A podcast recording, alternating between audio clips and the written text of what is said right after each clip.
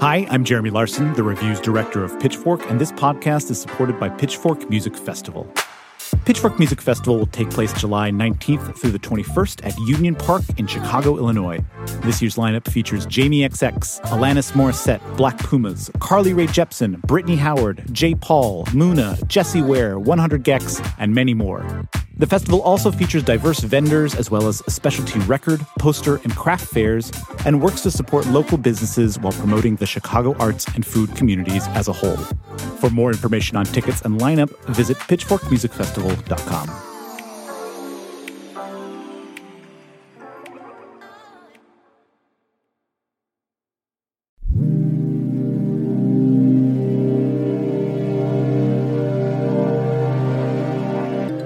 This is the Pitchfork Review. I'm Puja Patel, the editor in chief, and today we're talking about the legendary electronic dance duo Daft Punk. If you're wondering why we're talking about Daft Punk in the year 2023, it's because they've just released a 10th anniversary edition of their celebrated and final album, Random Access Memories. This is their first showing since they announced that they were breaking up in 2021, and the album features some additional unreleased music. And stay tuned because later in the show, we'll talk to DJ and producer Todd Edwards about his collaboration on the song Fragments of Time.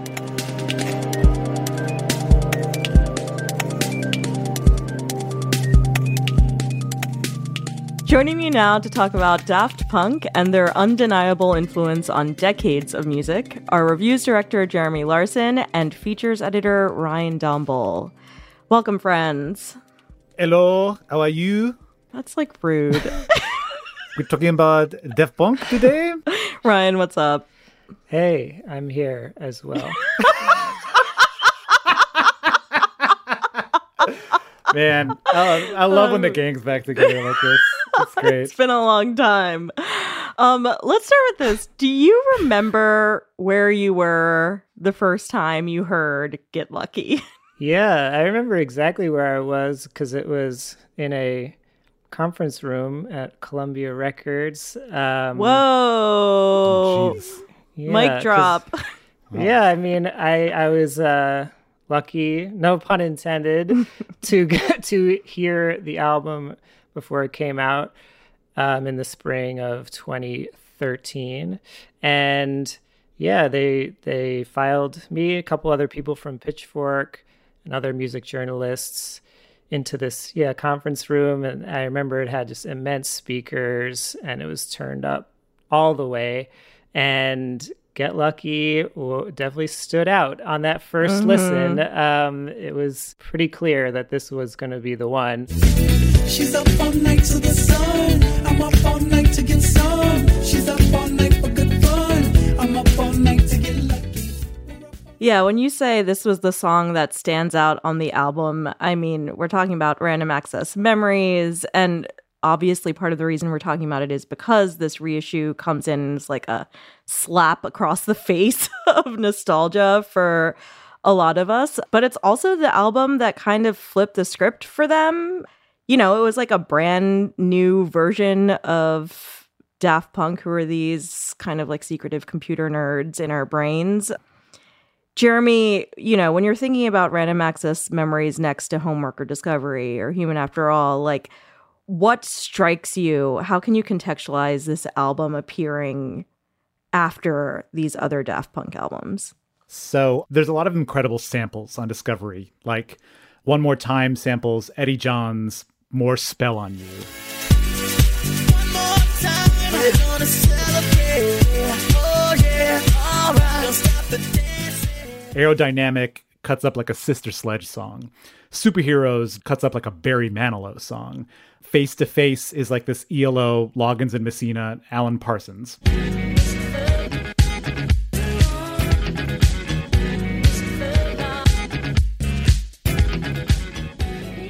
There's tons of samples on mm-hmm. Discovery. Mm-hmm. And Random Access Memories is what if we just played the samples? What if we just took everything that we've been using to construct our music in the past and what if we did it live, you know? As the song goes on Random Access Memory, let the music of your life give life back to music. I think that's that's probably the thesis of Random Access. the opening Memories. song of the album.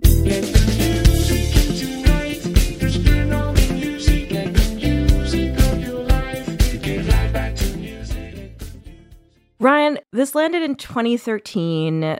It was a kind of exciting and weird time for music. Like the bubble was about to burst on EDM. Um, this album kind of felt reactive to that. So, could you talk a little bit about just like what the music landscape was when this album appeared? Yeah, I do think the EDM boom is such a big thing that this album was reacting to. Yeah. I remember that being part of what they were talking about and just listening to it. You know, the whole point is that this is real. This is real instruments. These are real people making these songs in real studios as opposed to, you know, someone just click clacking on their computer like some EDM folks might or you know, like this is the era when people were kind of roasting folks for checking their phones like while playing to a hundred thousand people like uh, you know electric daisy like stuff like that. So i think from daft punk's perspective and you know maybe i think they caught some of the zeitgeist i I don't think they were alone in this. There's this idea that we want to we want to hear someone actually playing. We want to you know hear that these people were in the same room. This song wasn't just emailed over between you know like a singer and a producer you know like this album did go to number one in america and a lot of other places How did the the response of like the computers are taking over, everyone is detached, like music isn't real anymore, and so we're making this album. Like when that first hit, did that feel authentic to you or did it feel kind of groany to you? I imagine that they were not only reacting to what was happening in EDM, but also like reacting a little bit to themselves, right? Like mm-hmm. they've had a career since 1993, n- like mm-hmm. doing big beat techno, do like basically reviving French house music. And, you know, like when they put out homework, that that changed how music was produced from then on, like how pop music sounded. Yeah. Like as soon as like Da Funk came, which was this huge hit in the UK and that started this wave and then as soon as around the world happened everything kind of changed after that.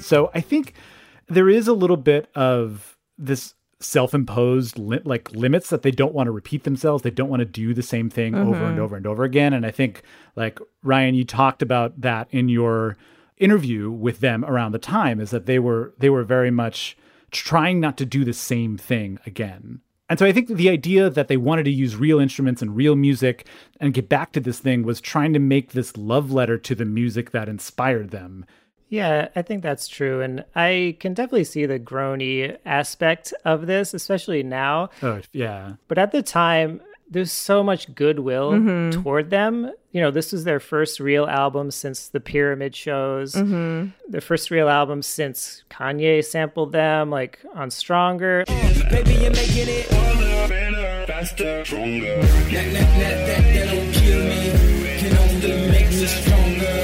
I need you to hurry up now, cause I can't wait much longer. a lot of their longtime fans and, and new fans were just kind of like, we need a Daft Punk album. Mm-hmm. They'd become these icons. in your interview with Daft Punk in 2013, where Thomas Bangalter says technology has made music accessible in a philosophically interesting way, which is great. But on the other hand, when everybody has the ability to make magic, it's like there's no more magic. it's if the audience can do it themselves, why are they going to bother?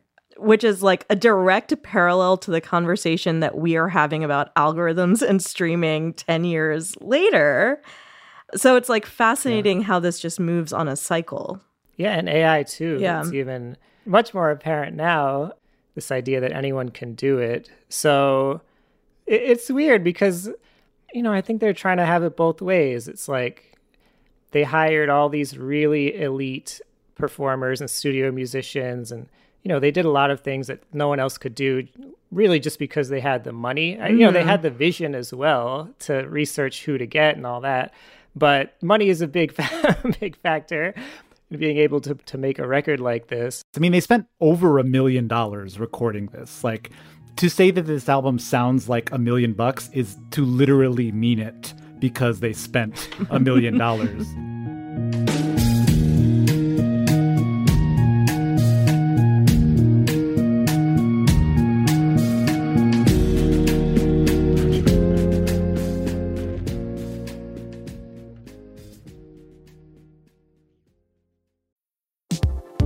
Naomi Fry, and this week on Critics at Large, we're talking about the delights and shortcomings of the new movie Challengers.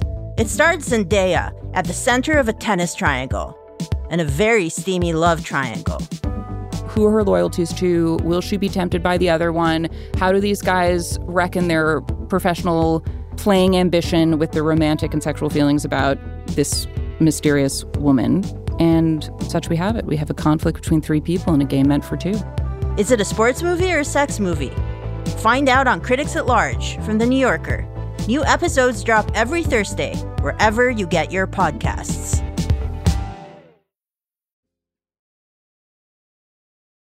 Can we just talk about the kind of scope of this album and who is on it and the surprises therein? Let's just go list them off. Ready?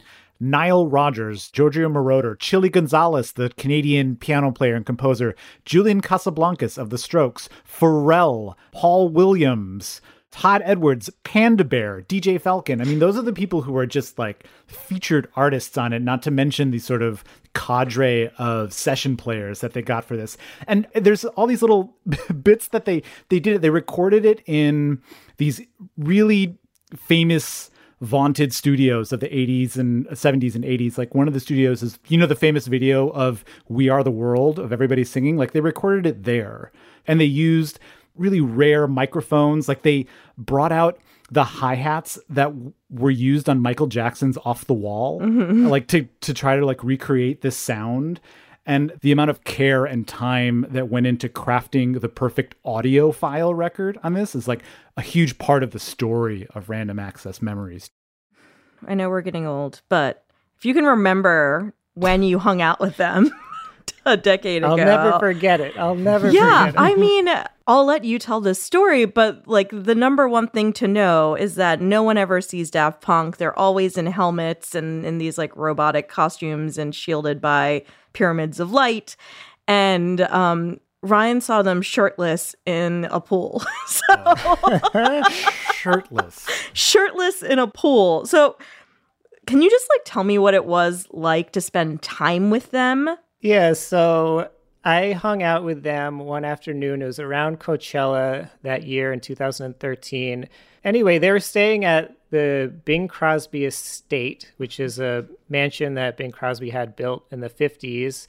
And it was one of those things it's like, I didn't really expect them to be wearing masks or a helmet for the inter- for the interview. So I didn't. It was that was part of the fun. I was like, oh, what are they? You know, really like, what are they going to be wearing? Like, has has almost never been more relevant. So I roll up and they're sitting poolside in this great view of kind of the Coachella Valley, and yeah, you know, Guy-Man is shirtless. Um, I think I want to say like in swim trunks. Tomas has a straw hat on. Uh, uh, you know, it's just like it's just it's just wild to see them in the flesh wearing normal clothes. Like never mind like half naked, really.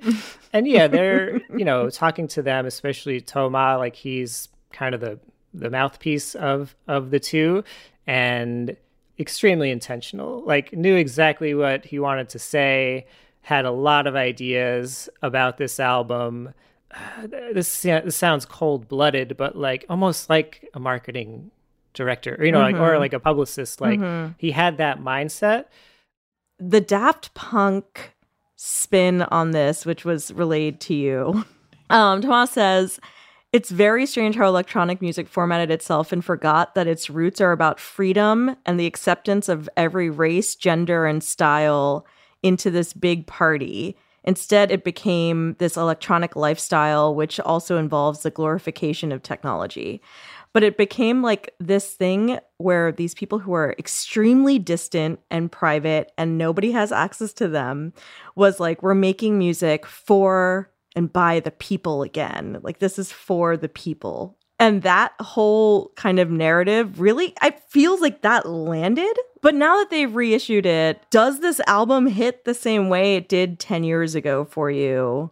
I was so surprised at this album when it came out. When you listen to it, you almost have to file it away of like, I will deal with this later because it doesn't necessarily have a lot of uh, momentum to it. In fact, I would say like that is one of the things that has aged the worst about it is that it takes very long for this record to like get going, um, and then when it does, it sort of like floats away and falls off. But like listening to it now, it's different because you kind of know like this is their final album, and Mm-hmm. like is this a good finale for Daft Punk? Like, is this something that felt like inevitable but surprising? kind of like I, I kind of like it as a capper because they they felt like they reached a logical endpoint. I wish i could have seen this live mm-hmm. because like what dance music is is bringing people together and and the community and the spaces and the bodies and all of that. I would have loved to have seen does this do what they wanted to do like in that live space? That's like the thing that i still have yet to answer for myself 10 years on listening to this record. And i think that's sort of like where this feels a little incomplete as far as like the daft punk as a band. But as a discography i'm i'm kind of happy with this as the finale. For me, looking back now, I would say it hasn't held up amazingly, amazingly, especially the beginning of the album or the first half, like, is so slow. Someone I need to know now. Please tell me who I am. I've been for some- And I'm like, holy shit. I like double checked my phone. I'm like, is this on shuffle? Like, how are all these songs at the beginning? Yeah. Because those are some of my least favorite tracks uh, toward the beginning. The highs are incredibly high, but as a whole album of songs, I'm not so sure. I'll take Discovery, I'll take their live album from 2007, I'll take Homework over this album like any day of the week. Well, let's talk about the hits. Yeah. Like, what are your go tos from this record? For me, I would say Lose Yourself to Dance, which is the, the other Pharrell song on the album.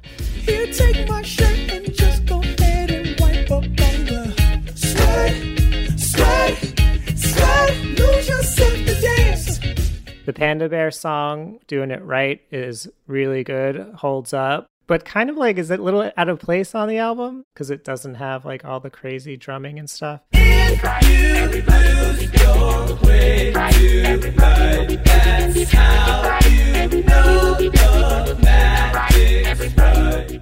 I do also really like Touch, which is kind of the psychedelic. Um, The Rainbow centerpiece. Connection guys singing. Yes. Kiss suddenly alive, happiness arrive, hunger like a storm. How do I begin? A room with- Paul Williams is the vocalist on that. And it is like this, yeah, psychedelic Broadway show tune. Um, that's the song that it, it got my mind kind of churning on the subway. And I was like, yeah, maybe, you know, maybe Daft Punk might be broken up, but the jukebox musical could be, could be a great, uh, an option, you know, if they wanted to exploit or, you know, look back on their legacy. Like that could be Love that song.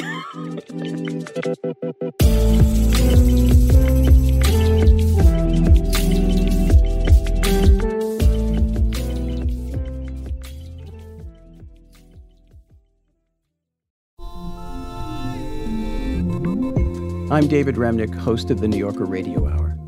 There's nothing like finding a story you can really sink into that lets you tune out the noise and focus on what matters. In print or here on the podcast, The New Yorker brings you thoughtfulness and depth and even humor that you can't find anywhere else. So please join me every week for the New Yorker Radio Hour, wherever you listen to podcasts.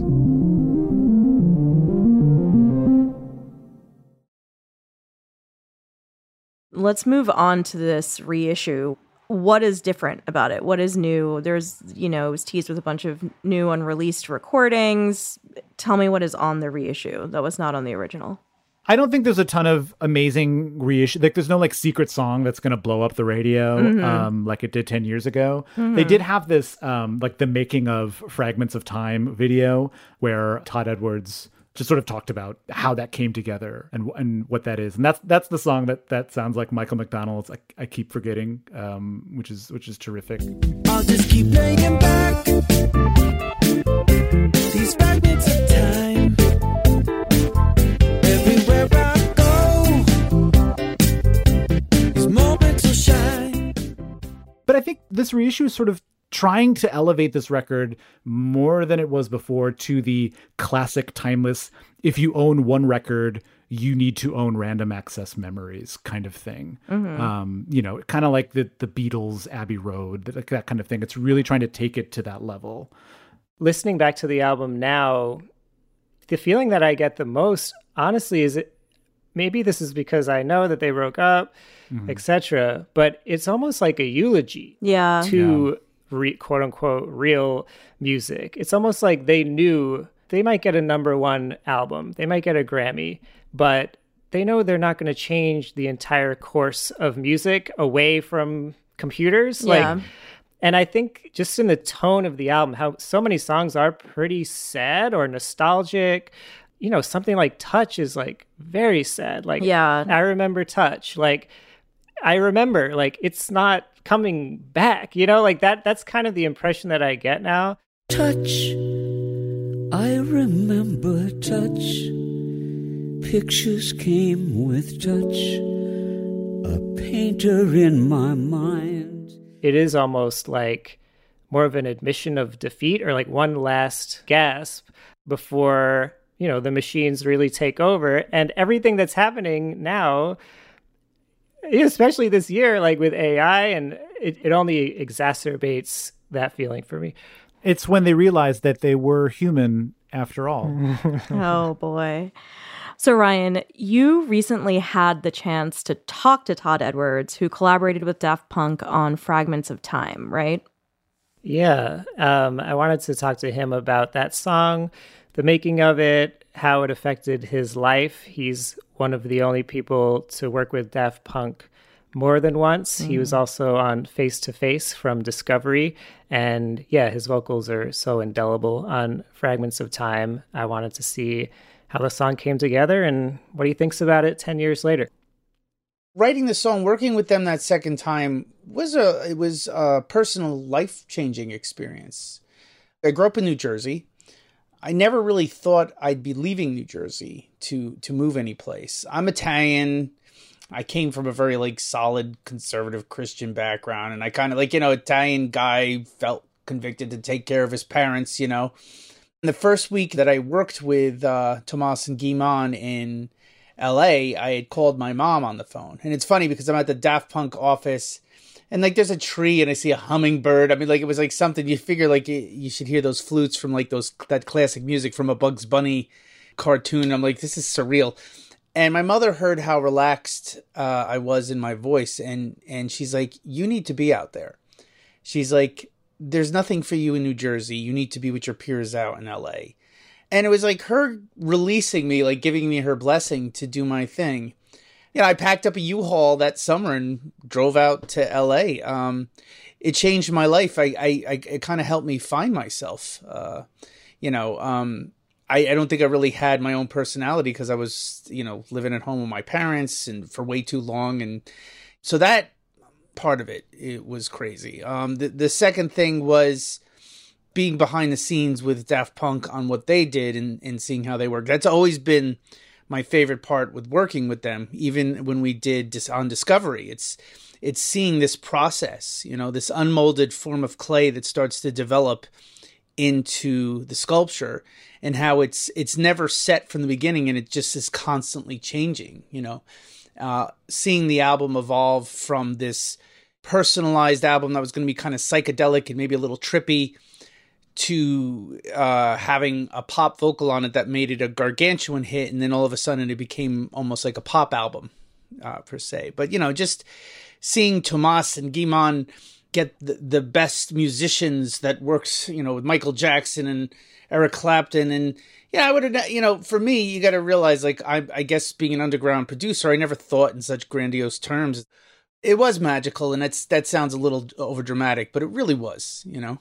Yeah. So what you're talking about, what you're going through when you were, you know, making the song, as far as moving out of your parents' house, do you feel like that influenced the lyrics, or you know, even the mood of the song, this kind of nostalgic mood? Do you think there was a relationship there?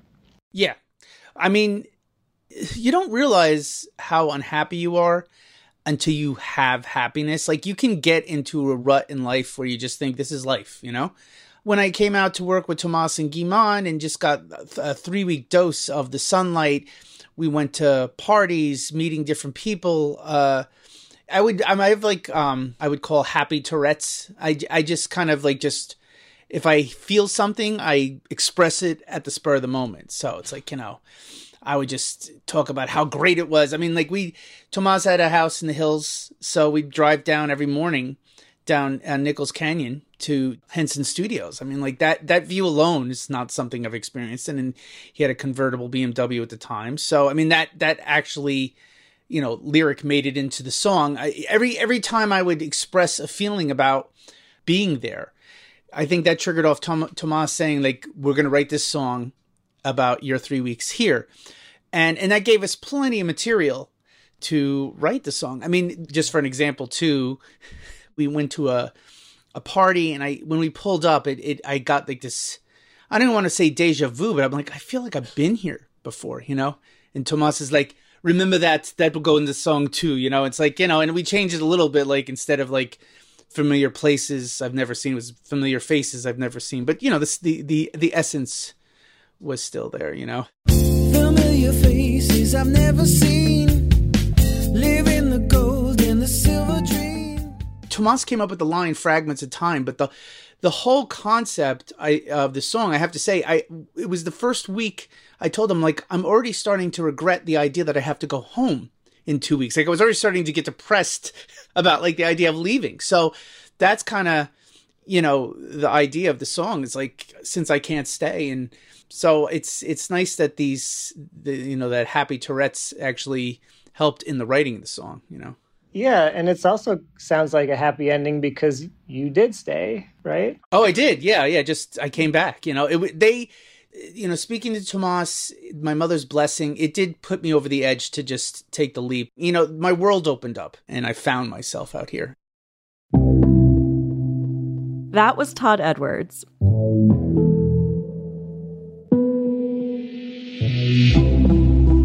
The Pitchfork Review is a production of Conde Nast. Catherine Fenolosa at Rococo Punch is our senior producer. James Trout at Rococo Punch is our technical producer. Ryan Dombal is our showrunner. Jessica Gramuglia is our music supervisor. I'm Puja Patel. Thanks for listening.